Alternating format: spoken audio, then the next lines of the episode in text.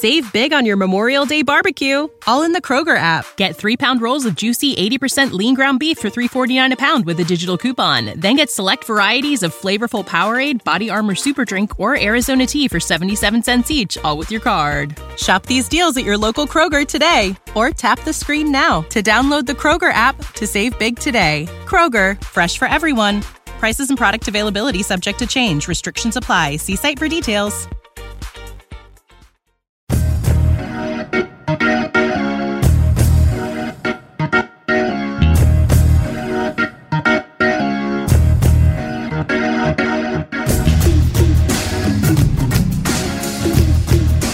Hello, and welcome to the Over and Back Classic NBA podcast. I am Jason, and with me, as usual, is Rich. Hello, Rich. Hey, how's it going? Doing great. Uh, excited for some uh, good times uh, this playoffs. It's been, uh, you we, if nothing else, we've seen some awesome uh, LeBron James performances, which we're going to talk about in a minute. But uh, yeah, yeah, things are good. How about you? It's good. Yeah, I've been enjoying the playoffs a lot. Um, First round was incredible. that was one of my one of my favorite first rounds ever. It just seemed like there was a lot of chaos going on. Yeah, things kind of settled in the, the, the semifinals, but these finals have been pretty nuts as well. We're recording this on uh, on Sunday the twentieth, and uh, yeah, it's been a little back and forth. Cleveland's back in the series. It's, it's, it's been fun. It's been uh, it's interesting. It's it's really firing up for a real good uh, uh semi a real good conference finals, and then obviously a real good uh, NBA finals. So it's it's, it's playoff time. Like yeah. any you know, it's pizza. it's like you, has there ever been a truly bad NBA playoffs like ever where you're like, well, that playoff stunk. Like there's always something good in there. Yeah, there's always something that you enjoy. Like yeah, you, it's a good point. Like even when it's not the best basketball, it's still it's still basketball, it's still the NBA. So it's uh you know it, it would have to get to some pretty horrid depths for me to not enjoyed at least in some level. But yeah, like yeah, even last year when Golden State was kind of buzzsawing through everybody, that was still fun. It was like, oh, okay, well, Golden State might not ever lose. Yeah, so that's going to be fun. Yeah, Let's right. watch that. Like, yeah, so it's always good. I mean, the only one maybe with a lone exception is like uh, there was that one Spurs run. I think what maybe 2005 where they just won every game like 73 to 68 or something well, like that. Yeah. And it was like. But even then, that was like they were close games. They were just you know, sure, you know, very, very it, not not the best basketball ever, but yes. So, no. well, uh, we're going to delve into uh, some some good and some bad in LeBron James's career. Uh, some of his best games of his uh, playoffs career, some of his uh, worst games. Uh, we're gonna uh, go by um, Basketball References game score metric in our list. Although we're gonna talk about some other famous and infamous ones as well. Um, but yeah, that'll uh, be a fun topic. There were some, there were ones that obviously were, were pretty easily remembered here that were among the most memorable uh, games in his career that are, you know, you see highlights all the time. They're talked about quite a bit, but there was some that like I'd kind of just forgotten about, like that you know were a little bit out of the um, out of the blue, so to speak. And uh, so it was a nice little jog down memory lane. Yeah, and of course we're doing the, the, bad games as well, and you know, obviously we always do that. I think a few years ago we did like the Michael Jordan's worst playoff games or worst games thing or whatever. We yeah. always enjoy that too because it's a it's a fun little look. And uh, yeah, one one of the conclusions you're going to come to, similar to what we did in the in the Jordan's worst games one, is that LeBron doesn't have a whole lot of bad games, so they really stick out the ones that are really bad. And even then, like some of the worst ones and, and ones that are kind of historically regarded as like his worst games or the biggest playoff chokes or whatever, he still you know the game score is still pretty good, and like he still obviously is contributing on many levels of, of the game, even if it is a pretty bad performance for him relative. But like, yeah, you know, some is like one game is like he's got nine point seven rebounds and eight assists, and it's like, oh, he's stunk. Yeah, like, it's like a Jason you know, Kidd game, you know. So. that's like a normal Draymond Green game, and it's right. like awesome. Like Draymond Green's great, you know. It, but it's just like the the expectations, obviously, for a guy like a LeBron is that yeah, like a near triple double is just not going to do it, buddy. Right. you know, it's just it's not nearly good enough. So it's kind of fun to look at that as well. So we look at the best, we look at the worst, and we look at uh, also some comparisons of where he ranks uh, playoff wise uh, among other uh, all time great players too. So yeah, absolutely. So. Uh, so we'll start with the best games. Uh, the first one is from uh, 2009, uh, May 20th. It is Game One in the Eastern Conference Finals. The Cavs battling the Magic, and uh, LeBron 49 points on uh, on 7 12 true shooting percentage, six rebounds, eight assists, three blocks, only two turnovers. And uh, this actually came in a loss, though. It was 107 to uh, 106. Uh, Rashard Lewis actually made a, a three pointer to uh, seal the game. This was Cleveland's first loss of the uh, playoffs uh, in that year after they swept the, the, earlier two series, and only their third loss in 46 home games that season. So that's obviously pretty incredible. At the end, Cleveland failed to score on some shots by Delonte West and Mo Williams. James, LeBron James, that infamous uh, supporting cast that he had in uh, 2009. that team was so good too, and like the, everybody else just stunk. Like you, right there, you said key shots by Delonte West and Mo Williams. But yeah, that team was a dynamo, man. I mean, that team was having a lot of fun, and that that felt like you, you know, and, and, particularly in this series was like the last little gasp of air for the, the Cleveland. And obviously, they come back the next year. We'll talk about that that next year, and they were still very good the next year. Yeah. But this was like, oh my god, these guys are awesome. They're having fun. They're you know just cruising up and down the court. Like this was the year for Cleveland Cavaliers, and then they met Hedo Turkoglu and Rashard Lewis and all the uh, Dwight Howard and these Magic. But uh, yeah, and this was one of those games too. I remember. I mean, LeBron was as good as you can be. I mean, literally his best game, and they still lost. It was like he gave a, a, a, you know one of his best efforts ever, and it was just still not enough. And it really kind of was a preview for what was going to come in the series. Yeah, I feel like those early Cavs, like they actually by this point they were you know they, they had built a really good team of role players around LeBron that were pretty like mm-hmm. complimentary mm-hmm. for what he should be doing. They actually had some shooting. They had you know they had you know, Varejao doing the dirty work, you know, stuff like that. They actually had built a fairly smart team around LeBron, but it was still a bunch of role players around LeBron. And like, you know, when everyone in the playoffs, when everyone's keying around LeBron, the other guys just, you know, weren't quite good enough to deliver. And, and, you know, they were very close in certain situations. I mean, you know, this this Magic series went only six games, but you know, it was a relatively close series for the most part. You know, it was it wasn't like uh, they were that far off from you know making the finals or winning a championship. It was just like it was like one of those things where yeah, it was like actually smartly constructed team. It just like the talent wasn't quite good enough around him. Yeah, if you look at the, the juxtaposition of this team and, and, and like you're saying, that sort of era to what we have today, I mean, this team was filled with like three point shooters too, which is kind of weird yeah. in this era where it wasn't as dependent. But you had a guy like a Damon Jones who would just, his only job was sit in the corner. And when LeBron gets double and triple teamed, I'm going to pass it out to Damon Jones or whatever. But like, yeah, that becomes an issue in the playoffs when you're like, you're relying on your Damon Joneses, your Delonte West, your Mo Williams, and that sort of yeah. things. But yeah, it was a really well, like you said, a very well constructed team, a team that seemed like they had everything going and, and it constructed itself pretty well around LeBron. It wasn't, you know, it, it, yeah, they're, they're just a really interesting team, and yeah, I really wish they would have made you know an NBA Finals just to kind of see how they would have fared and and see how you know historically things would have went for for LeBron in that first uh, run in Cleveland. But yeah, I mean this one uh, really really fun team, really good team, but yeah, just ultimately uh, the Magic were just better. Right. Yes. Uh, Dwight Howard had 30 and 13 in this game. Uh, in fact, he uh, had a, a very thunderous slam dunk that caused the shot clock to fall backwards. Uh, and uh, Hedo Turkoglu had 15 points and 14 assists. I, I can't imagine Turkoglu passing that much, but uh, I guess he just he was feeling it that day. And I guess when the ball gets ripped out of your hands and someone picks it up, I guess they sometimes start calling those just assists. Yeah, that seems that seems the only logical way that Hedo Turkoglu had 14. No, he was amazing in that series. I don't. He understand. was really good. yeah, yeah. it was ridiculous. Lewis was really series. good too. Yeah, I mean, yeah. I think Rashard Lewis missed like one shot the entire series. right. It's some ridiculous number. We sure. we at one point have looked it up. I think one time we did a, a, a run of numbers the Magic in this series, and it was like you know, Michael Pietrus had like you know shot like ninety five percent from the field. It was just just unbelievable yeah. the Magic's performance this entire series. Absolutely. So um, yeah, so so Cleveland, of course, as we um, this is not the game where uh, LeBron, of course, since they lost, it was not the the game where he had the uh, famous. Uh, uh, game winning three. That was game two of the series. We'll talk a little bit more about that uh, later. But uh, after Cleveland salvaged a split at home, the Magic won game three and four in Orlando. Game two, four was only won by two points. Uh, then Cleveland won game five uh, by 10 at home, but then lost in game six uh, in Orlando by 13 points. Dwight had 40 and 14 in that game. people remembering Dwight Howard coming up in big games. It was a long time ago, but he used to do that. Um, and yeah, like I said, Magic surprised a lot of people by winning the series. And though in retrospect, you know, it was kind of demonstrated as we talked about that despite having 66 wins, the Cavs didn't really have much reliable in the playoffs beyond LeBron, and you know the Magic were ahead of the ahead of the curve in terms of you know having a pace and space style that was you know really going to uh, take over the league. Obviously, the Suns had already certainly played that way, but you know it was evolving even beyond that.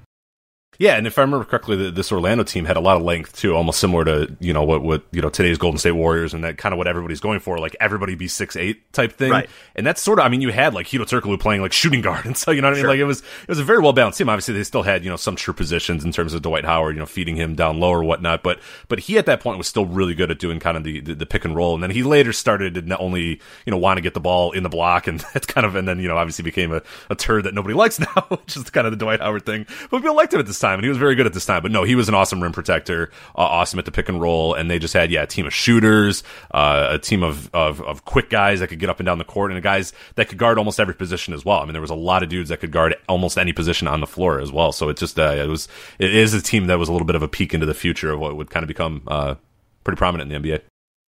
So, uh, 11 days earlier, uh, in uh, game three against the Hawks in the Eastern Conference uh, second round. Uh, LeBron had his what is considered his second best uh, playoff performance according to uh, to game score.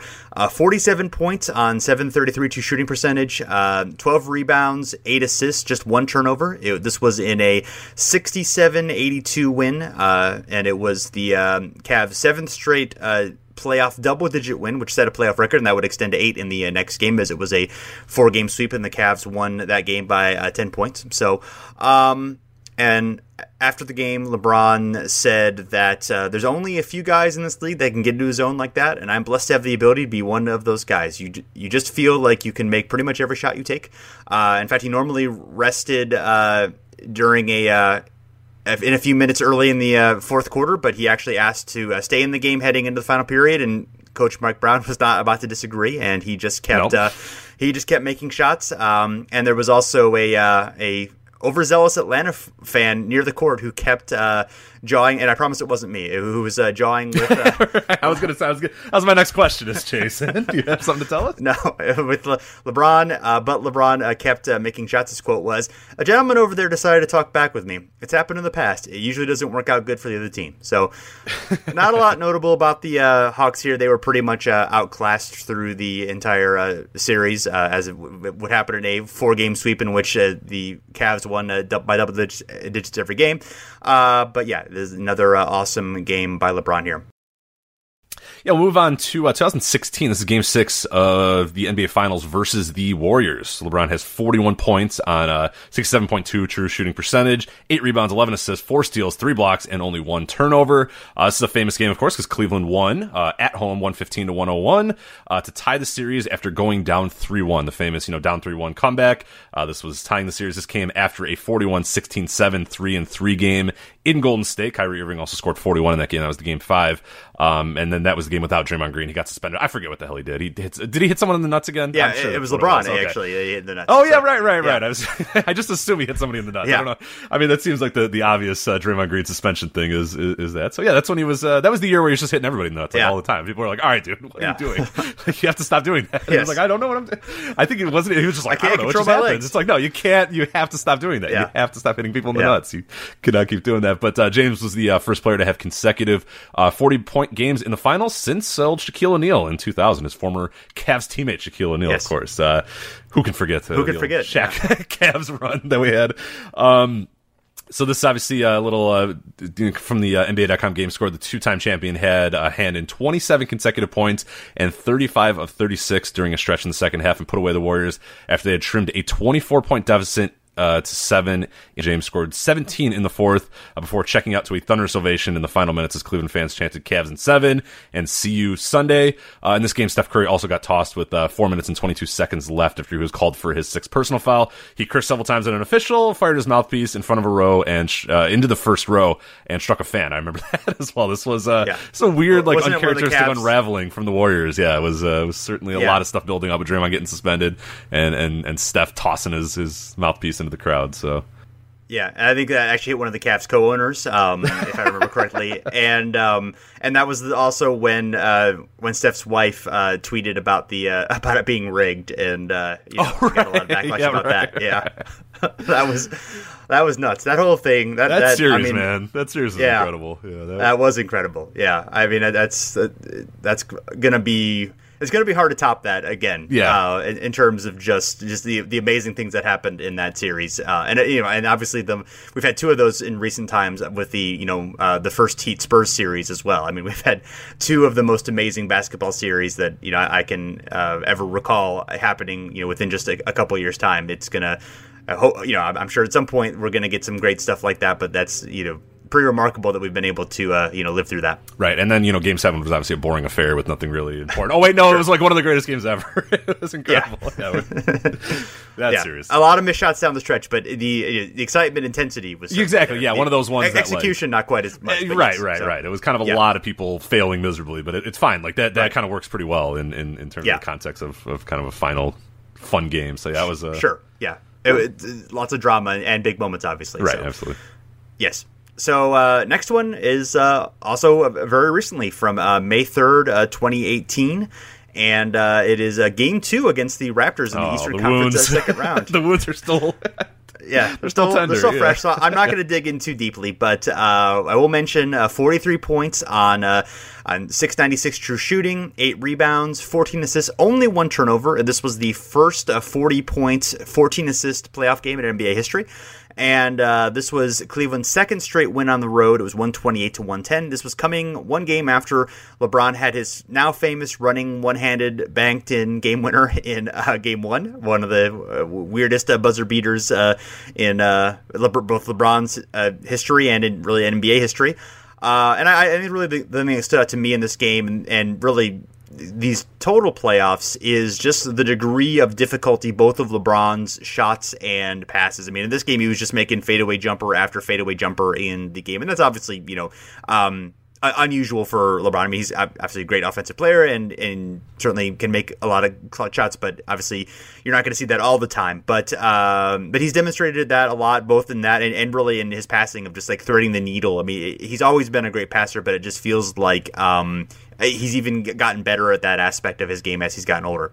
Yeah, and I remember in this series, particular in this game, uh, in particular, I should say, where it was, it felt like he was just like trying shots, like, see, uh, let me try this, like, let's see, like, and the Raptors were playing good defense. There was just like literally nothing you could do. They knew what it was coming. They knew he was trying a shot, and like, yeah, he just hit everything. And like you said, yeah, the passing was just so incredible in this uh, the Raptors series, and obviously it's fresh in the mind, so we're, we're talking about it as you know as we had seen it because it's only happened you know um, a few weeks ago. But yeah, this was an incredible series, and, and and and what I remember as being an incredible game, like one of those ones that you feel like you're not going to get that many more of these left in LeBron's career, but he's he keeps doing them, so you're not really sure. It's like you know, I'm I'm I'm I'm at a point where I'm just not going to assume that LeBron's done until like he's actually done because it's just you know you don't think you would still get these at you know whatever he is, what 35 I think now. Um, yeah, no, I think 33. Or 33, but he's rather, been around but, so long. It, it right, yeah. Like I mean, older. right. God, yeah. yeah. So like, I, was, I remember it's in high school and he's, and I'm, um, you know, graduated college. I moved on. I've gotten married. It's just insane, crazy what's happened, you know, in my life and his career or whatnot. But yeah, I mean, this is like one of those rare performances that,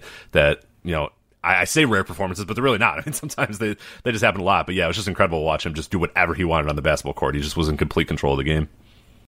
Yeah, and it's just yeah, you, you wonder how long it will last, just because of the age and the stage of his career that he is in. I mean, he's going to be, I think, still a very good player for a long time. Is he going to be this great for you know like still arguably the greatest player in another couple years. You know, we'll kind of see how that goes, and a lot of will of course depend on you know what situation he ends up being in after this season and and, and so forth. You know, what kind of role he has on that team, whether it's he stays in Cleveland or whether he joins a super team somewhere else or forms one somewhere else or whatever. But um, yeah, definitely, I think the uh, lesson of this show is, uh, as, as, we've said, I, I, think many times, appreciate LeBron for what we have right now because it's like I said, it's among the most amazing basketball that's ever been played in the history of the game. Yeah. um, so the uh, the next uh, next game is uh, also from 2018, April 18th. Uh, it was a game two against the Pacers in the first round. Uh, 46 points on uh, 774 true shooting, 12 rebounds, five assists, three steals. Or, excuse me, two steals, three turnovers. Eh, you know, but yeah, that, that oh, slight negative. But yeah, he. Um, this was in a 197 win. It came after the Cavs lost uh, lost game one, uh, and this was the first time that LeBron LeBron had lost a game one in the first round f- for the first time in his career. So um, he had never lost a game one in the first round before uh, this time. Uh, and this, I think, was a tougher than expected series for a lot of people. I mean, the Cavs. Um, they had had their struggles in the regular season, but they'd had some struggles in previous regular seasons, and then kind of ran through the playoffs. And uh, it, it, of course, has been weird this year because they had a, tough time getting past the uh, Pacers, but and then really easy time getting past the Raptors, and struggled early against the uh, Celtics. We're in the midst of that series, so we don't know how that will uh, turn out. But um, so it's just been kind of uh, unexpected in how it's worked out. And in fact, five games in this series were decided by four points or less. The Pacers uh, uh, won the other two games, 98 to 80s and 121 to 87. So they destroyed the Cavs in the point differential, but the Cavs won the series by their four games they won by a total of just 14 points. So, uh, and um, this was not the game where um, LeBron hit his uh, now famous game-winning three at the uh, buzzer that evoked his 2009 shot against Orlando. That was uh, Game Five of the series. We'll get into a little bit more about that there, but Uh, from the recap of the game, uh, LeBron scored the game's first 16 points at 29 at halftime, and just basically, uh, you know, came on uh, early, and they were able to, you know, hold off the. Um, Pacers down the stretch. Uh, Oladipo missed a, a three pointer that you know could have uh, tied the game and changed the series, but uh, but the Cavs were able to pull it out. Yeah, we'll move on to our next game here. This is uh, game four of the. Um, I'm trying to remember if I went to this game or what's what's one game in the series. I don't recall which one it was, but I don't know LeBron uh, definitely dominated one of these games. It was uh, April 25th, 2010, game four versus the Bulls in the Eastern Conference uh, first round. Um, you know, I think this. I'm looking at this game. I think this was the one I went to. Yeah, that was. Um, it was it was unique. it was pretty fun. I, I enjoyed it. I mean, I was a guy who like you know I was obviously a Bulls fan, but I was kind of there being like, yeah, you know, pretty cool watching LeBron dominate my team. So uh, and he did dominate, 37 points on uh, 86.4 true shooting percentage, 86.4 true shooting, uh, 12 rebounds, 11 assists, two steals, only two turnovers. Um, LeBron led uh, the Cavs in that game in points, rebounds, and assists, as he is wont to do many times. Uh, and this was a game four win, uh, 121-98. Uh, in this is a five game sweep or uh, five game gentleman sweep, I should say um, by the Cavaliers in this uh, Eastern Conference uh, first round. This was the uh, the Cavs were the one seed this time. The Chicago was the scrappy eight seed Bulls. Um, and this uh, this was obviously LeBron's first time owning the Bulls, but would definitely not be the last. We'll get to a few more of those as, as we go on. But yeah, he uh, he made a quick work of the Bulls in many uh, subsequent years, both in Cleveland and in Miami. So this is kind of his first one. Uh, but from the game uh, recap here, LeBron had a terrific game with a triple double, but he really set the tone defensively. This is uh, head coach Mike Brown said.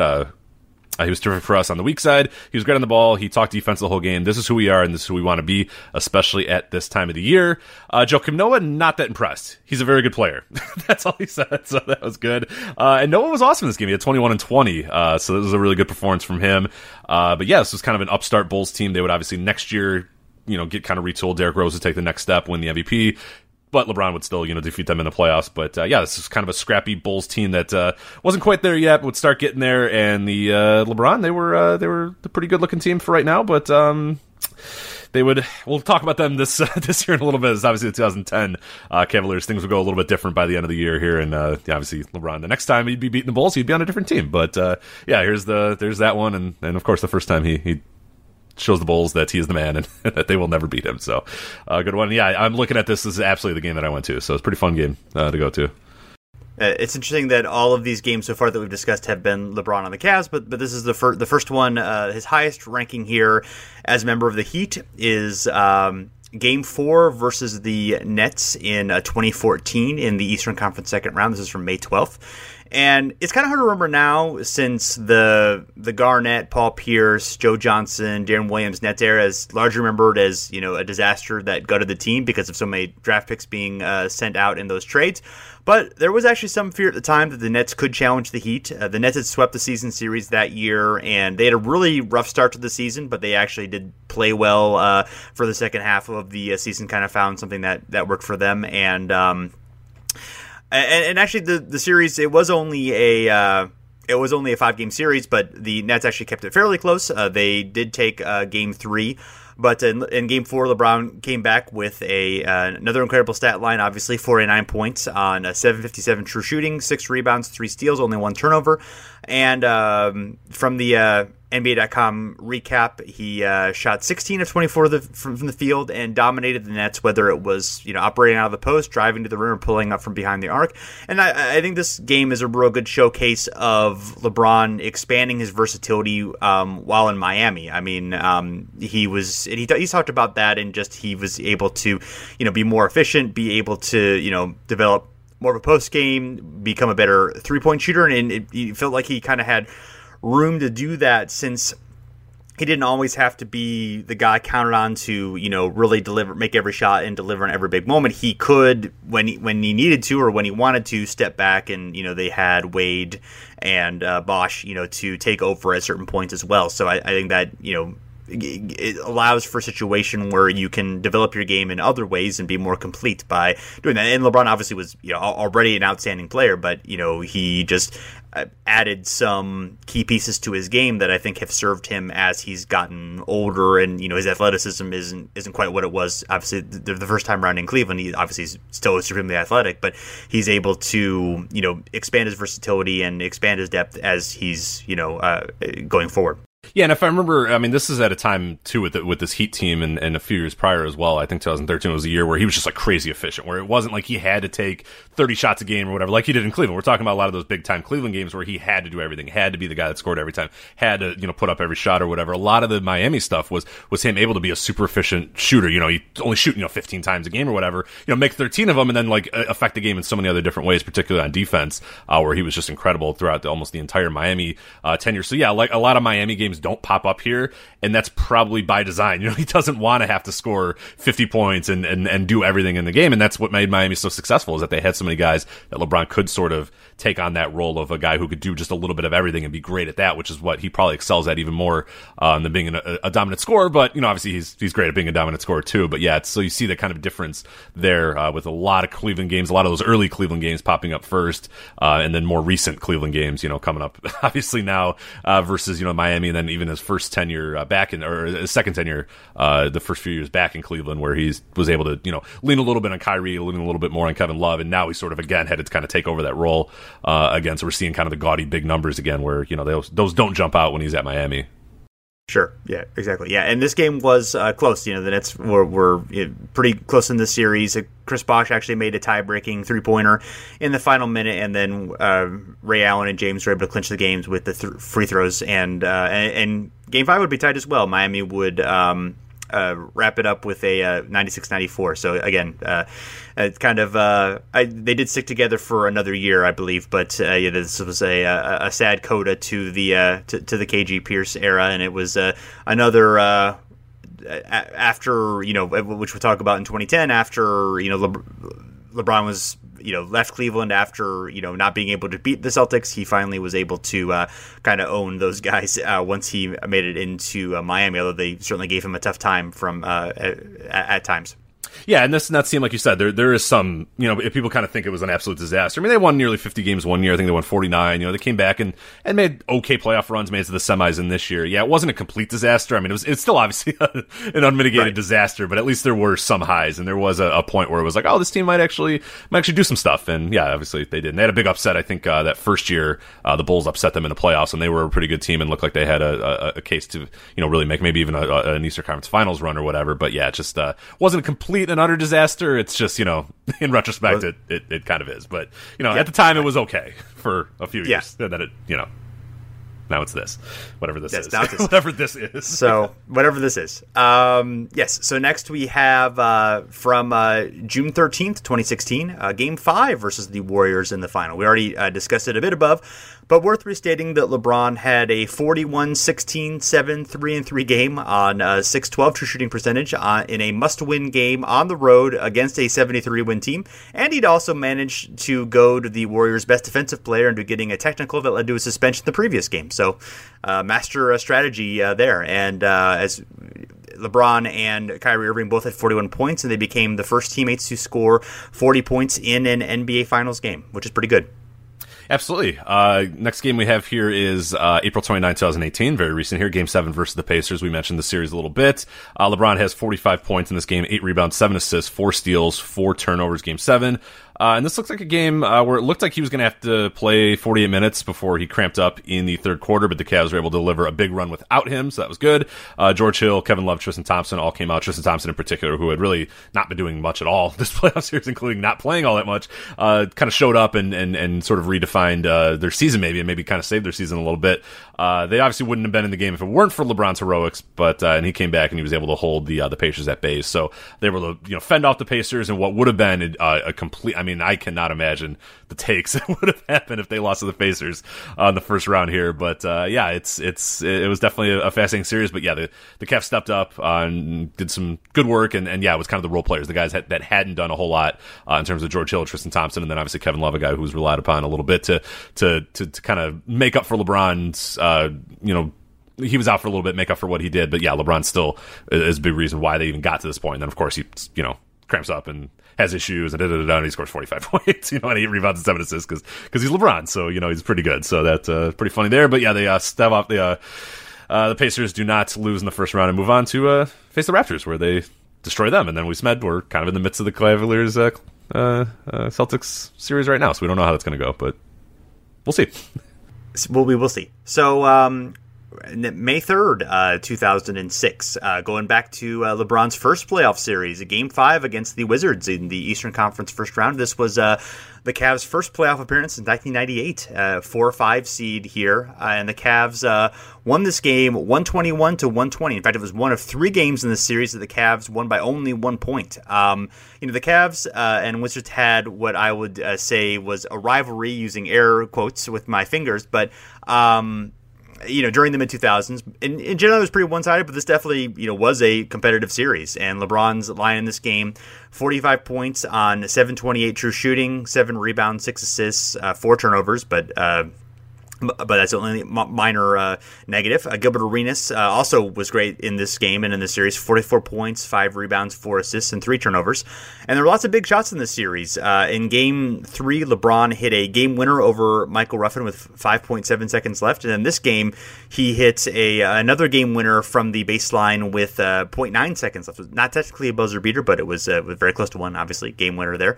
and then for the Wizards, game 6, um, Arenas uh, forced overtime with a three from 32 feet with just 2.3 seconds left, and then overtime Damon Jones hit the series-winning shot with uh, 4.8 seconds left. So uh, some great stuff here. This is kind of something I, I, remember this series kind of vaguely, but I'd forgotten just how competitive and how tough, and LeBron hitting two big game-winning shots. And I, I feel like uh, I could be misremembering this, but I feel like this is the same series where. Um, LeBron was criticized for like instead of taking the shot, he you know passed like Donyell Marshall, and then Donyell Marshall missed a shot. It, it, it may not have been this series, but it was definitely mm-hmm. you know this playoffs or the next playoffs where it was just like um, I don't know. We were so stupid about how we talked about LeBron for a long time. I mean, you know, people still kind of are, but it was really, really bad early on, and he like delivered like even in clutch moments very early on in his career. Yeah, it's always yeah, and it's always been an issue with me, and it's a big reason why I've been you know obviously living in Chicago, particularly. it's even more grating when it's like, eh, Michael Jordan wouldn't have passed the ball, and I'm like, no, he he. I mean, came 1993 and 1997. Okay,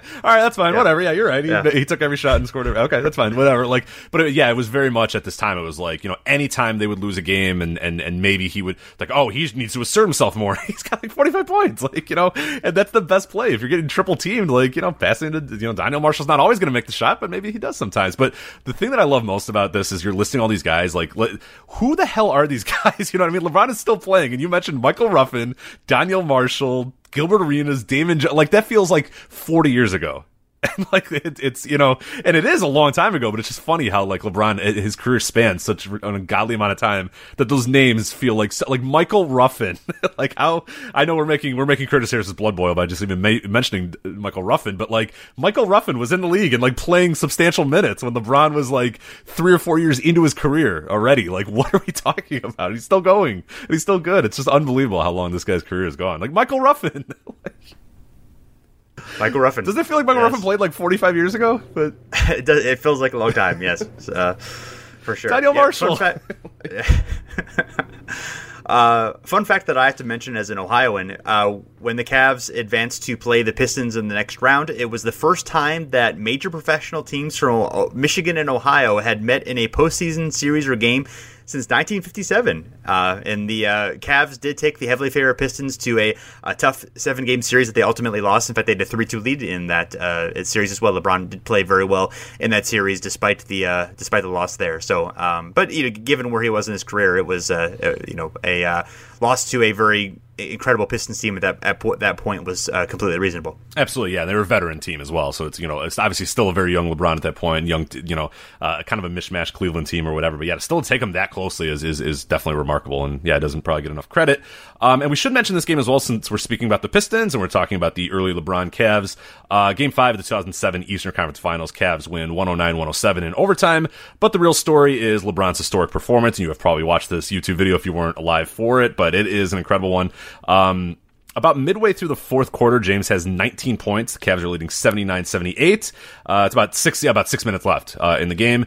Uh, LeBron then hit a 17-foot jump shot, and then over the next 16 minutes of the game, he would score 29 of Cleveland's next 30 points, including the team's final 25 points on 11 of 13 shooting from the field. He'd force overtime on a driving dunk with nine seconds remaining, and then finish the game off in double overtime with a driving layup with just two seconds left unbelievable game. Yeah, if you've never seen this performance, go see. And, and Detroit knows that LeBron's scoring on them. You know what I mean? Like it's not like they were like, oh well, you know, keep an eye on you know Damon Jones in the corner there. They were like, no, we know that LeBron's going to try. It didn't matter. He was just on another level at this point too. Driving, shooting, it just was unbelievable what he was doing.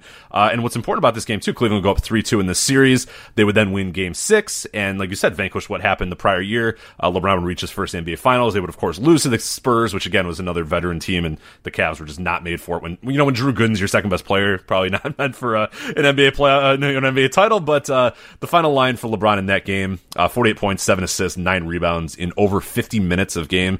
Uh, 38.1 game score. It's actually tied for his 12th best game score of all time, which is pretty funny. When you score, you know, 29 to 30 points, including 25 straight, uh, it's only your 12th best game score of all time because you are a good player and your name is LeBron James. So. Yes, you pretty good, LeBron James. That's a, a key takeaway from the show. He's not bad. That's our description for the show. LeBron, pretty yeah. good at basketball. Like, pretty like good. Joakim Noah, like Joakim Noah's quote. He's a yeah, very good well, basketball player. I guess we agree with Joakim Noah then. So yeah, there you go.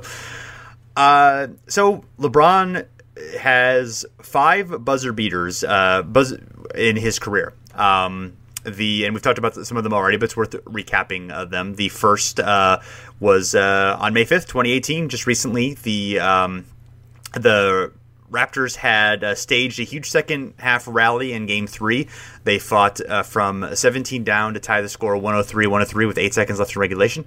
Uh, rather than put the uh, Raptors in a position to keep their season alive, uh, LeBron uh, had the opportunity to to create a legendary moment by taking the ball full court, dribbling to the left side of the key, and uh, having a one-handed runner off the glass to uh, give the Cavs a 3-0 lead in that series and completely just you know eliminate any chance, of course, that the uh, Raptors had of getting back into that series after playing a tough and a spirited game. And I, I think I misspoke earlier in, in saying that that that uh, shot came in game one of the series, but actually came in as we're saying here, game three of that series. So, uh, so obviously an incredible one, and in terms of the degree of difficulty, probably the toughest one that he has on this list. Yeah, no, this uh, this one, uh, April 25th, 2018, Cavs versus Pacers, game five. And this is one we mentioned as well. Uh, Indiana fought back late. There was a 95 95 tie. Uh, and they had a chance to win. James came up with a huge block on Victor Oladipo. Really fun uh, game here, and Cleveland gained uh, possession of the ball with three seconds left. LeBron caught the ball, took two dribbles to his left, and nailed a three pointer from about 45 feet away. so it was something ridiculous. Pretty far away. It wasn't 45 feet, obviously, but very far away. Nailed a three pointer, and yeah, just gets the win uh, in a huge game five, too. Really a, a transformative game five. The Pacers won that game. Um, really different series, maybe, and then they really have a chance at actually. Um, you know, taking the series. But uh, Cavs come and, and, and, obviously defeat that and would beat them in seven, as we mentioned a little bit earlier. Uh, it's recent memory. You know this. You remember this game. We don't have to tell you all about this one. Yeah. This is in history. happened two weeks ago. You're good. Or two or three weeks ago. You know this. It's technically history. It is technically history, history, but come on. It was three yes. weeks ago. You can look it up on your yeah. own. um, yes. So another one a little bit further in the past, uh, May 10th, 2015, uh, Cavs versus uh, Bulls. Uh, I guess this is the last time that uh, LeBron uh, owned the Bulls, if, if I'm not mistaken. So, yeah, because this was the end of the Thibodeau era. So, game four of the series, Sh- Chicago actually was ahead in the series 2 1 and had built a 11 point lead late in the game. But the uh, Cavs rallied. Uh, they took the lead for a bit, but then they had seen that lead disappear with less than 30 seconds left in the uh, fourth quarter. Uh, Derrick Rose tied the game uh, with 8.4 seconds left on a driving layup. The Cavs had the ball with no timeouts left, uh, and um, LeBron tried to win the game on a layup from the right wing, but his shot was blocked out of bounds. And there was some there was some issue here. This, yeah, this was the game where David Blatt uh, attempted to call the timeout that didn't exist, and the referee, I believe, was Scott Foster, basically ignored him. And uh, because if they hadn't, then the Cavs would have you know lost the ball, and the the uh, Bulls would have had a, a shot in that situation, and basically the Cavs would not have been able to win the game. But, right, right. Yeah, I forgot uh, about that. Yeah, yeah. And it's obvious too in the replays that he's like very feverishly calling for a timeout, and Foster's yes. just not listening. And like Ty Lue runs out and like you know tries to stop him from doing it. Yeah. So yeah, and but. Um, Matthew Dellavedova inbounded the ball to the baseline from James, uh, who popped out in the left corner for a three pointer that uh, led, led, the Cavs to win the game, tied the series, and they would ultimately uh, vanquish the Bulls uh, from there. And this was also that was a, a much was made there where LeBron uh, overruled David Blatt on what the, the play was and uh, decided to call his own number for what was probably a less efficient shot, but he was able to uh, to, to, pull it out and uh, to and, and, to win the game.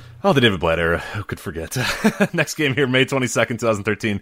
Uh, Pacers Heat uh, matchup, two of the best teams in the East Conference at that point. Pacers star Paul George did all he could to try and lead Indiana to the win. First sent the game in overtime with a clutch three pointer of his own, and then nailed three free throws in OT to give Indiana a 102 101 lead with 2.2 seconds left. Uh, that was more than enough time for James, though. Uh, he took an inbound pass from Shane Battier, drove the lane to the left side, and nailed a layup to seal the 103 102 game, the 102 win in game one. And this is an awesome series, too. It's kind of a fun little I don't know if it's lost of time quite yet. Maybe in, in a few years we'll see. But these uh, these Pacers Heat matchups were awesome. Like there was times where the Pacers legitimately looked like they could possibly upset the Heat. Roy Hibbert's at the top of his game. David West is playing great. Paul George. Got Lance Stephenson blowing in ears. We'll we'll talk about that here in a little bit because uh, obviously they're going to pop up in a lot of these worst games as well. But uh, yeah, some real fun series here, and I really hope that they don't get lost of time because they they were really really fun. Yeah, they were yeah, a lot of fun times during that time. Yeah, I I hope I'm, I'm hopeful we'll get like a good book or documentary or both that capture that heat era because that really like is is rife for some deeper exploration and some more you know kind of behind the scenes and in depth and you know um, myth making type stuff because that was some that was some great times. And obviously it's been a little while since it hasn't ha- been quite enough distance yet to have that kind of stuff for it but you know I'm I'm excited for to, to delve into that stuff and learn more about that team and that era and be reminded of things you know that I saw that you obviously just get lost in time and obviously those those Pacers Heat battles are certainly um, you know up there. Yeah, certainly. Uh, so um, and our last one, uh, already referenced it, but uh, May twenty second, two thousand and nine, the Magic versus Cavs uh, game two. This is, I think, was is one of the more memorable uh, shots of LeBron's uh, career. It's definitely one of the top ones on the highlights. That you know, very distant uh, three pointer that he took to win the game. Even though they the Cavs did not win this series, it still stands up there as one of their more remarkable ones. And uh, actually, the Magic had they were down twenty three in the in the game, but they were able to take the lead 96-95. He just Glue had a eleven uh, foot jumper with uh, one second left on the with one second left on the shot to play. Yeah, so it left one second left, and there, so there was very little uh, time left, obviously. And uh, yeah, it was an inbounds pass from Williams, and LeBron basically only could uh, turn his shoulders toward the rim and fire, and he did, and it was uh, it was dramatic game winner. So exciting stuff. Remember this one as well, and I forget who um I forget who the guy there was. What the hell is his name? I should look it up. There was some terrible Cavs player that immediately ran up to him. Uh, what was uh, what was that dude's name? Oh my god! Here, let me look it up real quick. I, I know because I, okay. I remember like the first person he like like now it's like Cedi Osman is the guy who always like comes right away and, and says I got to find out who this guy. Well, they're in position. You know, the worst players need to be the ones who stand out there. Right. Exactly. Yeah. Yeah. Um, yeah oh, Sasha Pavlovic was the guy. I remember oh, him like running up immediately. and it's like the famous is like LeBron jumping and the first person he has to reach is Sasha Pavlovic. Yeah. It's like yeah, yeah. do it. But yeah, Cedi Osman's the guy now who's just like right there, ready to do it. Like yeah, man. Like please let me come back next year. like I really want to, but I think uh, you know to be fair, I think um, I think Sasha played a lot that.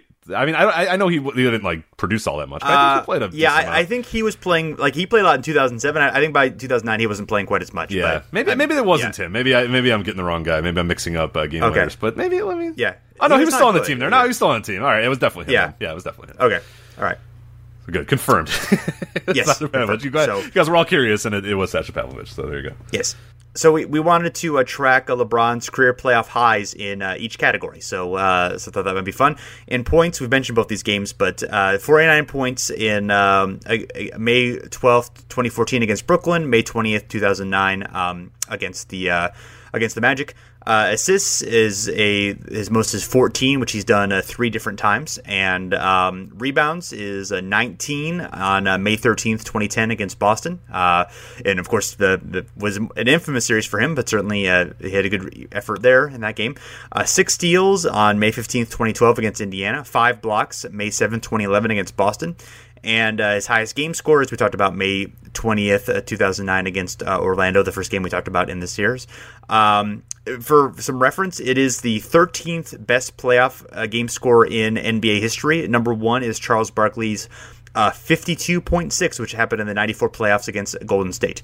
Uh, most three pointers was uh, seven. It was April 30th, 2006 against the Wizards, and most minutes was May 5th, 2006 against uh, the Wizards as well. So 53 minutes. Yeah, a lot of minutes there. Um, all right, yes. let's get to worst games here. So these are the worst games of LeBron's playoff career. Uh, it's actually kind of interesting because uh, this week, um, Nylon Calculus, uh, Bo Schwartz Madsen wrote a piece about uh, LeBron's worst playoff games, and they used, you know, obviously some fancy graphs as Nylon Calculus want to do. so it's good stuff there. Uh, so check that out. I believe if you just look up LeBron James playoff highs and lows, it, will come up here. So a lot of the same games we reference here, uh, they talk about. Uh, but yeah, it's you know this is going to be a hot take and, and, surprising to people, but it turns out LeBron has had more good games than bad uh, in the playoffs. So that is that is you know you can take that as a as a fact that you can go to you know your your water cooler and say, hey, you know I found out that LeBron's had more good playoff games than bad ones. You know that anyway. Uh, two famous bad games of James's career that uh, we're going to talk about here. They don't uh, they don't rank out as like his all time worst, but they're definitely ones that um, historically and and and uh, narratively have have kind of popped up a little bit. Uh, May 11, 2010 versus the Boston Celtics. Uh, this is a 32 point loss by the, uh, the, the Cavs versus the Celtics. LeBron scores 15 points on only 3 of 14 shooting, has 7 assists, 6 rebounds. Uh, his game score was 9.1. It ranked as the 11th worst playoff game score uh, of his career. So not uh, not the worst, but not great either. Um, more than anything though, the loss put LeBron's Cavs down 3-2 in the Eastern semis. This is a team that had won 61 games in the regular season. This was also LeBron's contract year, so tensions were were very high. The summer LeBron was on the way here, and the Cavs basically thought that if they uh, didn't win the NBA Finals, that he was probably going to be gone, and they were correct in that assumption because the Cavs, of course, would lose the next game, fail to make even the Eastern Conference Finals, and then he'd move on to uh, Miami and uh, obviously take his talents to South Beach and whatnot. But um, a, a, quote from the game score as well said his team's down 27 points and a promising season suddenly in per, uh, peril. LeBron James walked off the floor to a smattering of boos and a row of empty seats. If this was goodbye Cleveland, it wasn't the send off he imagined. And this uh, is important because had he not come back to Cleveland, this would have been his last game uh, as a Cavalier because uh, this was the last home game here. They lost obviously in game six. Uh, if they had won game six, game seven would have been in Cleveland and that would have been a very tense game as well. But uh, of course they lost in six. So did not happen. And then LeBron moved on to I yeah. guess greener pastures. I don't know. Yeah, I mean, I suppose it was for, for you know, eventually it was, but yeah, I went to game one of that series, and uh, the Cavs won by eight. You know, it was a fairly um, you, know they didn't have too much of a hard time. It was a competitive game, but it wasn't like you know there, there was no fear at that point that you know they weren't going to win the series. It just they, they seemed like clearly the favorites uh, uh, d- during that time for whatever reason. But yeah, um, yeah, yeah, Boston creamed them pretty well in uh, game two, and then Cleveland won pretty thoroughly in game three to. Um, you know, to kind of they were kind of seizing control there, and then yeah, Boston just kind of took over uh, from there, and um, and won the next three games, most of them pretty handily. So especially that game five, that you know is kind of the, the most infamous one mm-hmm. um, there, just because it just yeah, just he seemed like he was very passive. He yeah, seemed like he just wasn't the most into. That, like into it. Yeah, um, and you know he he apparently had a elbow injury at the time that was you know limiting him and uh, so forth, and um, yeah, and again, it, it's more of a bad game by his standards as opposed to, uh, you know, like a, you know, like a um, a bad game for anybody else. You know, it was it was like yeah, it wasn't a good game definitely, but I mean he was still contributing on a lot of levels. Um, and if you watch it, he definitely something didn't seem right there, and there was of course a lot of people kind of felt like he was quitting on Cleveland, which I don't think is entirely fair, but um, but nevertheless that was kind of the reputation at the uh, at the time. Yeah, no, and I remember that being the, being the game stories is all LeBron's given up on him, and then like in Game Six he has an incredible game and does everything that he can to have them win, but yeah. it's just like they were just right. Know, I mean, he, yeah, I mean he had like ten turnovers in that game too, but I mean he the effort was certainly there. Sure. You know, yeah. The, right. Right. It wasn't his most effective game ever, but yeah, he definitely, um, you know, he was he was putting everything that he. It seemed like he was putting everything that he could yeah. into it. Th- this one definitely stood out though. There was a weird something weird in this game that just didn't quite feel right for him. And yeah, yeah, like yeah, said, no, no question. The elbow. It could have been. It could have been something. It could have been maybe yeah. his mortality. You know, yeah. awareness of well, mortality or something. I don't know what the hell was going on in this yeah. game, but it was, it was definitely and a weird one. there's, I think, a common thread in this game and the game that we're going to talk about in a second is that LeBron has this weird thing where you know he just he does seem to get very passive and very tentative in certain situations where you know, maybe just it's something where he's so smart about basketball and just such he knows you know almost everything that you know he's famous for his memory he's famous for like knowing everybody's place. He has this you know his vision is able to kind of like see what guys are doing and you know what kind of everything that's going on. And if there's something that he can't figure out it just seems to like um, really rattle him uh, you know a certain thing. It doesn't happen that often obviously but it obviously it's happened in you know, two very big situations in his career that have, um, you know, for better or worse, uh, not, not defined him because obviously he's come through in so many great situations and has all these things, but have kept, you know, have been ammunition for his critics that don't want to see him as being as you know great as he has been in his career. Yeah, and this is another game that you mentioned here, June seventh, 2011 versus the Mavericks. This is in the NBA Finals. Uh, Heat were up in the series 2-1. Uh, James in this game scored only 8 points on 3 of 11 shooting. He added 7 assists and 9 rebounds, like we said, even when he's bad, it's, it's still pretty good. Uh, but interesting, this was the first time in the 2011 playoffs that LeBron failed to score double figures. And for more fun facts, this is one of only two times in his career, and this is including this year and including, you know, today, uh, that LeBron has failed to score in double figures, the other being May 28th, 2014 versus Indiana. We'll get to that one here in a little bit. Uh, overall, this, uh, this snapped a uh, 433 consecutive double figure scoring game, uh, both regular season and postseason. So this was definitely an uh, uncharacteristically low scoring game for LeBron. Uh, made three, only three of 11 shots, as we mentioned. He made a tip in during the first quarter, then a 13 foot jumper and a breakaway dunk in the third. And he failed to score in the fourth, and he took only one shot while playing 12 minutes. Like you said, it seems like a, one of those weird, sort of oddly passive games that he has. Um, Overall, James, he had a 5.9 game score in this game. It's the fifth worst of his career. Uh, and moreover, the loss was the first of three in a row as Miami lost the NBA Finals to the Dallas Mavericks, of course, the first year of the Big Three Miami. Uh, James averaged only 19 points for the remaining two games, but uh, definitely wasn't his usual self because the rest of the playoffs he averaged 25.1 points per game, 8.5 rebounds per game, and 5.6 assists per game. And that was in the previous 17 games, uh, that playoff series. So yeah, it was like a weird thing where he kind of, I, I don't know, yeah, it's one of those weird things like he just kind of he's like, damn, Dallas has us, so whatever. like, I'm just gonna, yeah. you know, he averages 19 points, not bad, but like, you know, when you're averaging 25, it, it, it definitely was uh, uncharacteristic, and I think it, it does also prove that you know teams go out of their way to stop LeBron, and this was a big thing in, in Miami, is where you know they and, and this first year in Miami too, there was kind of an uncertainty of like who's going to take the big shots, who's going to take this shot. The next years, everybody kind of realized that LeBron's probably the best guy, and he should just kind of do most of the stuff. And and Wade and Bosh then kind of became not not necessarily secondary pieces, but definitely the the one B and one C to LeBron's definite one A. You, you know, where as this sure. it was like a very weird like okay, you know LeBron, you know Wade's turn, LeBron's turn. Sometimes Bosh gets his turn or whatnot, and and yeah, it was just like they hadn't quite figured out exactly the the, the formula and had quite figured out the team too. Because if you remember, this Miami team was basically just like you know random ass, you know, old veterans, and it was before they had really kind of built a, a nice team around uh, the big three, and you know, guys like a Shane Battier and whatnot, who are all really good contributors. But yeah, it's a interesting game. Yeah, and this one in particular, only one of two games where he scores under double figure, or, or, or yeah, under double figures on his entire career, uh, even to this point. So it's pretty nuts that that just never happens. And he had nine, so he's really close, but it just didn't quite uh, right. didn't quite get there.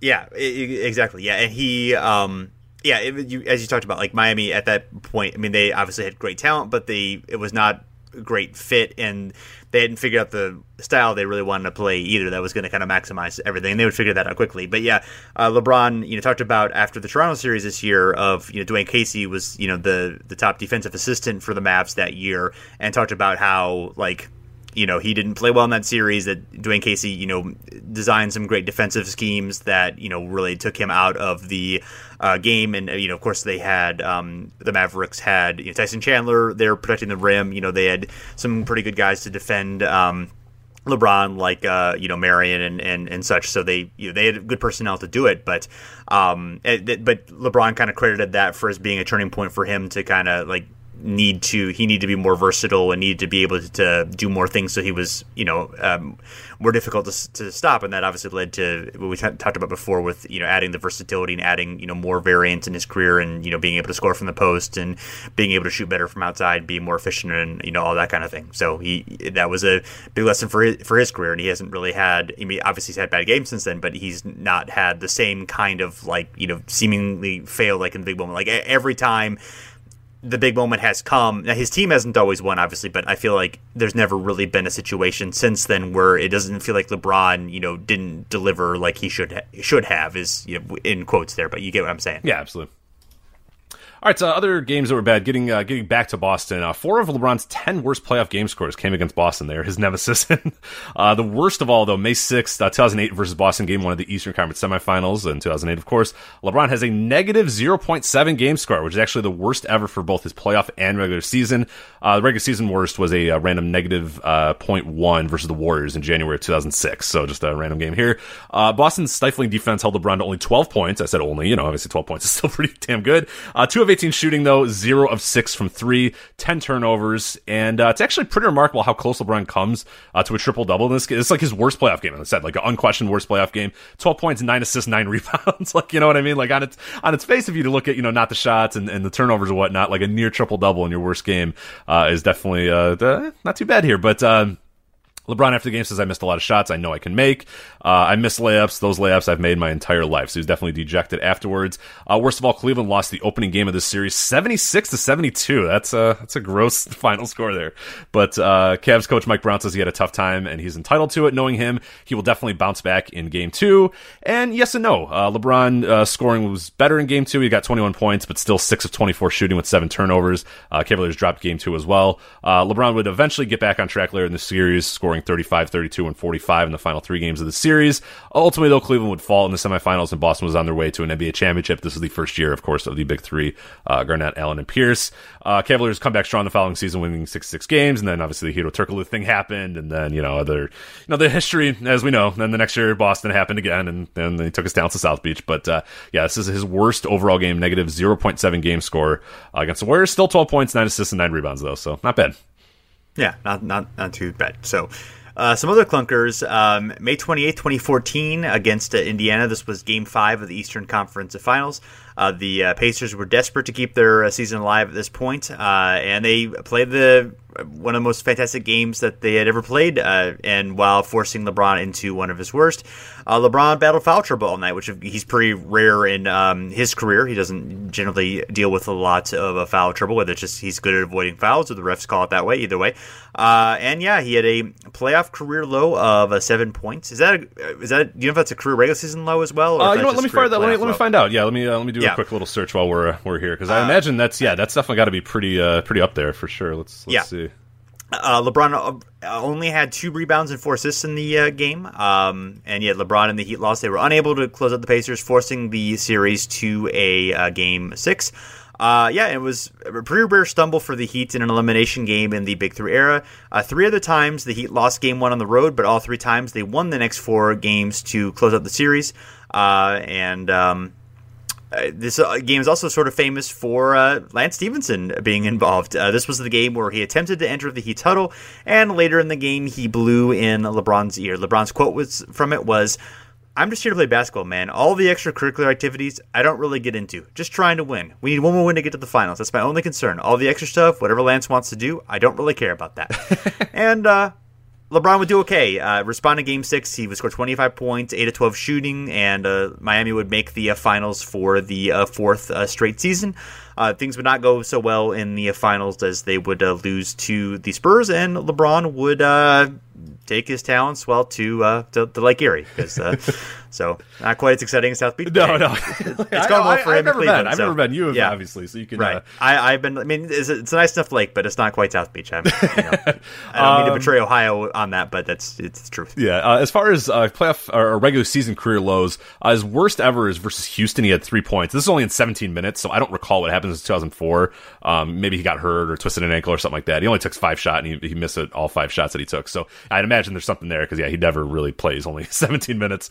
Yeah. Um, it was a rookie, maybe just yeah, yeah, just yeah. I have no very early on. Yeah, yeah, exactly. Um, other ones, he scores four uh, against the Clippers in 2003. You're going to notice a, a, theme here. Uh, then six uh, 2003 against Pistons, uh, seven 2003 against Denver. Like, and these are really early. I mean, these are November games. You know what I mean? So this is like still yeah. Cleveland hasn't decided. Oh, we should just give the ball to LeBron every single game and yeah. let him do everything. They, they haven't traded Ricky Davis. Yeah, right. Ricky's probably. still getting his so, at this point, unfortunately. So. And then uh, 2007, a rare one against uh, Milwaukee as well. He scores uh, only eight points in 43 minutes. Uh, but otherwise, yeah, that's it. I mean, there's in terms of double figure games or under double figure games, got one, two, three, four, five, six, seven, eight. Only eight his entire career under double figures, and one of them is definitely a game where he got hurt, and the others are like his rookie years. So incredible, yeah, and yeah. Oh shit, yeah. yeah. So all but so seven of the next, seven of the other ones are like the first month of his rookie year. That's incredible. Okay, so right. that's like yeah, yeah. So it's basically just Ricky Davis taking shots that he doesn't need to be taking because LeBron should be taking them. So that's about it. Yeah. So otherwise, if you get Ricky Davis out of the equation, LeBron scores double figures, pretty much guaranteed. Uh-huh.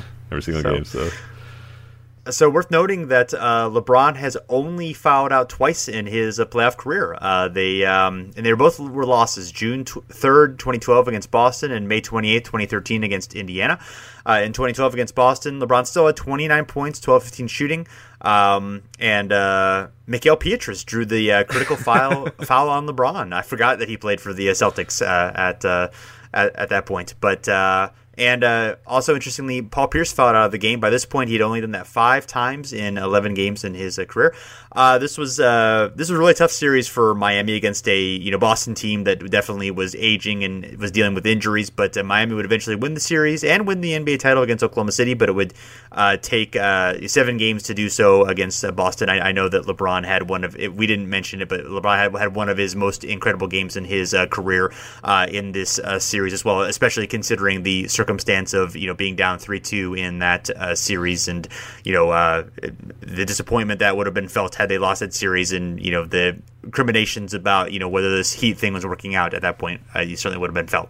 Absolutely. Uh, next game that uh, falls out is uh, against Indiana 2013, as we mentioned. I like the Boston game. Uh, LeBron scored pretty well and played pretty well. He had 24 points on eight of eight, uh, eight of 18 shooting. Uh, fouled out in a loss. Similarly, uh, this is game four of the. So kind of remember. So we talked about the game before against Boston. Here are the similarities here. So this was game four of the Eastern Conference semifinals. It was a game that allowed the team to tie the series at two in a series that LeBron's Heat would eventually win in seven games. So it's exactly the same scenario as the year prior, and all those things. All you do is swap out Boston with Indiana. But uh, James was called for a technical foul in the first quarter, and he had four fouls over the final 12 minutes of the game. The last was an offensive foul.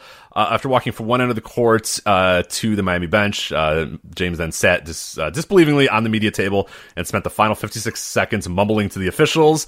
Uh, and LeBron's quote was, "It was a couple fouls that I didn't feel like were fouls, personal fouls on me, but that's how the game goes sometimes." So very rare uh, foul outs there by LeBron. And uh, yeah, that's kind of it for like his really terrible games. Like there's, you know, we'd really be nitpicking if we're like, yeah, this game he had like a 15 game score. That really stunk, right? Like there's not really many others. So yeah, I mean that's pretty that's pretty incredible. Obviously, that it, there are so limited number of games where you know he's um, you know uh, where where where you can say like oh yeah he was bad in that game. I mean that's that's just like almost uh yeah, that's it's almost hard to believe you know? Yeah like his just to give you an idea his sixth worst game worst game score here is a 6.7 he scores 26 points has nine rebounds and and two assists. Like it's you know it, it you're really yeah. i mean in terms of games under 10 game scores there's only 12 of those under 10 uh, game scores. So that's like yeah even his worst games he's still contributing pretty well. And then we mentioned the two you know negative games that he has the, the negative 0.7 uh, and then negative zero, and then those are the only two negative game scores, and that's it. I mean, that's right. you're really otherwise you're just kind of nitpicking if you're picking games that you know he was you know eight of 23 like you know it's a 24 points and 10 assists it's like all right yeah i mean i guess that's bad but, but. yeah right exactly yeah yeah the uh the the most recent bad one was uh in the current series against boston on uh on May 13th, 2018, where he was, uh, it was 15 points, seven rebounds, uh, nine assists. Uh, there were seven turnovers, so that obviously that was high, uh, and on, only five of 16 shooting. So, uh, yeah, obviously limited game there, but that's still, you know, contributing on a lot of levels despite the, um, you know, d- despite it obviously being on the lower end of LeBron's uh, games in his career. Yeah, absolutely. And, and, and just kind of give you an idea where his numbers rank uh, compared to other all time greats. Uh, criteria here, we're doing that 50 plus playoff games because obviously you don't want to just, you know, do five playoff games because some random dude might, show up here. So 50 plus playoff games, that feels like you're probably a, a pretty great player if that's going to happen here. Uh, and yeah, as far as the overall playoff numbers, just to kind of give you an idea, this is as of this recording here, 230 games recording this as we mentioned on, on Sunday, uh, the 20th, May 20th, uh, 230 games, 49 win shares, averages of 28.7 points per game, 8.9 rebounds per game, and seven assists per game. Uh, Michael Jordan has the next closest win share total at uh, thir- 39.8 uh, over 179 games. So obviously, far fewer games, but pretty close in terms of win shares, about 10 down in win shares. Uh, Jordan's averages 33.4 points per game, 6.4 rebounds per game, and uh, 5 seven assists per game. I just get an idea here. Only Derek Fisher, Tim Duncan, Robert Horry, and Kareem have more total playoff games than LeBron, uh, who obviously he has the added benefit of you know the seven game series in the first round, but still it's still very impressive. Uh, and he's 29 games away from Fisher, so he almost inevitably become the all time leader. Like I think I think it's probably understood that LeBron will probably have 29 more playoff games in his career unless anything you know awful happens in the next uh, little while. But uh, yeah, he almost inevitably will become the all time leader uh, in playoff games. Uh, and after LeBron and Jordan uh, Duncan is third in total win shares uh, at uh, 37.8. So his averages, Tim Duncan's averages, to kind of give you an idea, uh, 20.6 points per game and 11.4 rebounds per game. Uh, Kareem over 237 playoff games. His averages is 24.3 points per game uh, and 10.5 rebounds per game. And of course, those numbers are pretty. I mean, if you look at his you know first half of his career, I'm sure those numbers are way more gigantic. But they'll you know some of those later Laker playoffs where he was just kind of a I want to say a role player because obviously still played an important part of the game, but his scoring figures weren't weren't quite as gaudy as high. So I'm sure that kind of dragged it down a little bit here. But um, I just kind of give you an idea in terms of where he ranks in terms of those different stats. Uh, only Jordan, Jerry West, and Kevin Durant have higher scoring averages than LeBron, uh, and LeBron has more assists per game and more rebounds per game than every single one of those guys as well. So you know those three score a little bit more than him, but LeBron definitely has more assists and rebounds per game than those.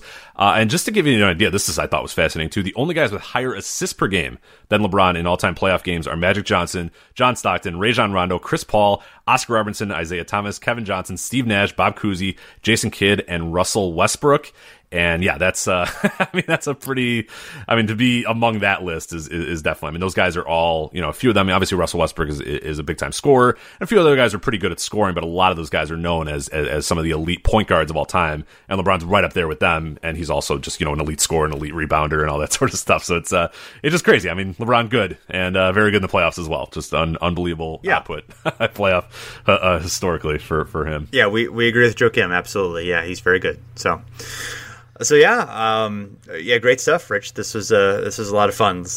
Like I said, delving into some some things that we, that we remembered, but some things I definitely hadn't uh, thought about in a while. So it was uh, it was good to check some of that out. I might uh, revisit that uh, Wizards uh, Cavs series from 2006. So see some of those uh, game winners and some excitement there. I don't know if the style of basketball will be my favorite, but that's okay. It's I think the excitement there will match up. Plus, you, getting some prime Gilbert Arenas, he was a fun player to watch. Oh yeah, he was awesome. Yeah, I mean he's obviously been yeah. lost to you know time yeah. for for better for worse. He was, he, was, he, he wasn't very good, but he was pretty good. Yeah, exactly. Know, yeah, it was it was fun to yeah. watch him. I mean, more, more, than anything, it was just fun because he he definitely represents a different era. Um, you know, kind of the, the late Gunner era, and he definitely works well. And that's a fun team too. I mean, the, the Wizards had a had a bunch. As long as they're not wearing those hideous gold uniforms, I'll watch the game. But oh, yeah. I'm not I'm not watching right, anyone wearing the gold. I I, I, I refuse right. to do I, it. I can I can respect and understand that. Yeah, so.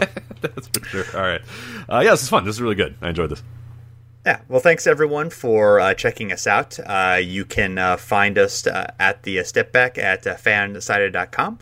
We are on uh, iTunes, Stitcher, TuneIn, Google Play, pretty much anywhere where you listen to podcasts. If you want to give us a rating and review on your favorite podcast player, we would greatly appreciate it. It it helps other people find the show, and it more importantly, it satisfies our egos, which are you know very fragile. Mm-hmm, so very so positive reviews are appreciated.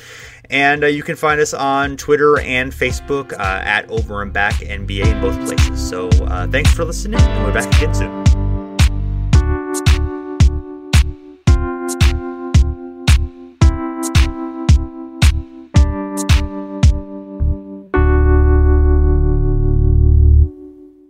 Why pay more for a separate CoQ10 supplement?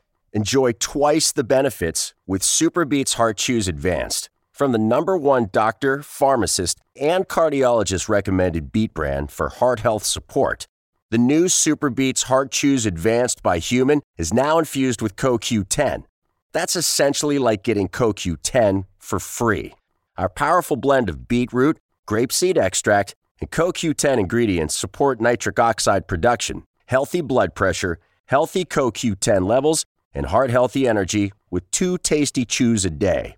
Plus, SuperBeets Heart Chews Advance are plant based, so you get heart healthy energy without stimulants. For a limited time, get a free 30 day supply of SuperBeets Heart Chews on all bundles and 15% off your first order by going to radiobeets.com and using promo code DEAL. That's radio, B E E T S.com, code DEAL. This is the story of the one. As a maintenance engineer, he hears things differently to the untrained ear, everything on his shop floor might sound fine, but he can hear gears grinding or a belt slipping. So he steps in to fix the problem at hand before it gets out of hand. And he knows Grainger's got the right product he needs to get the job done, which is music to his ears. Call, clickgrainger.com, or just stop by. Grainger, for the ones who get it done.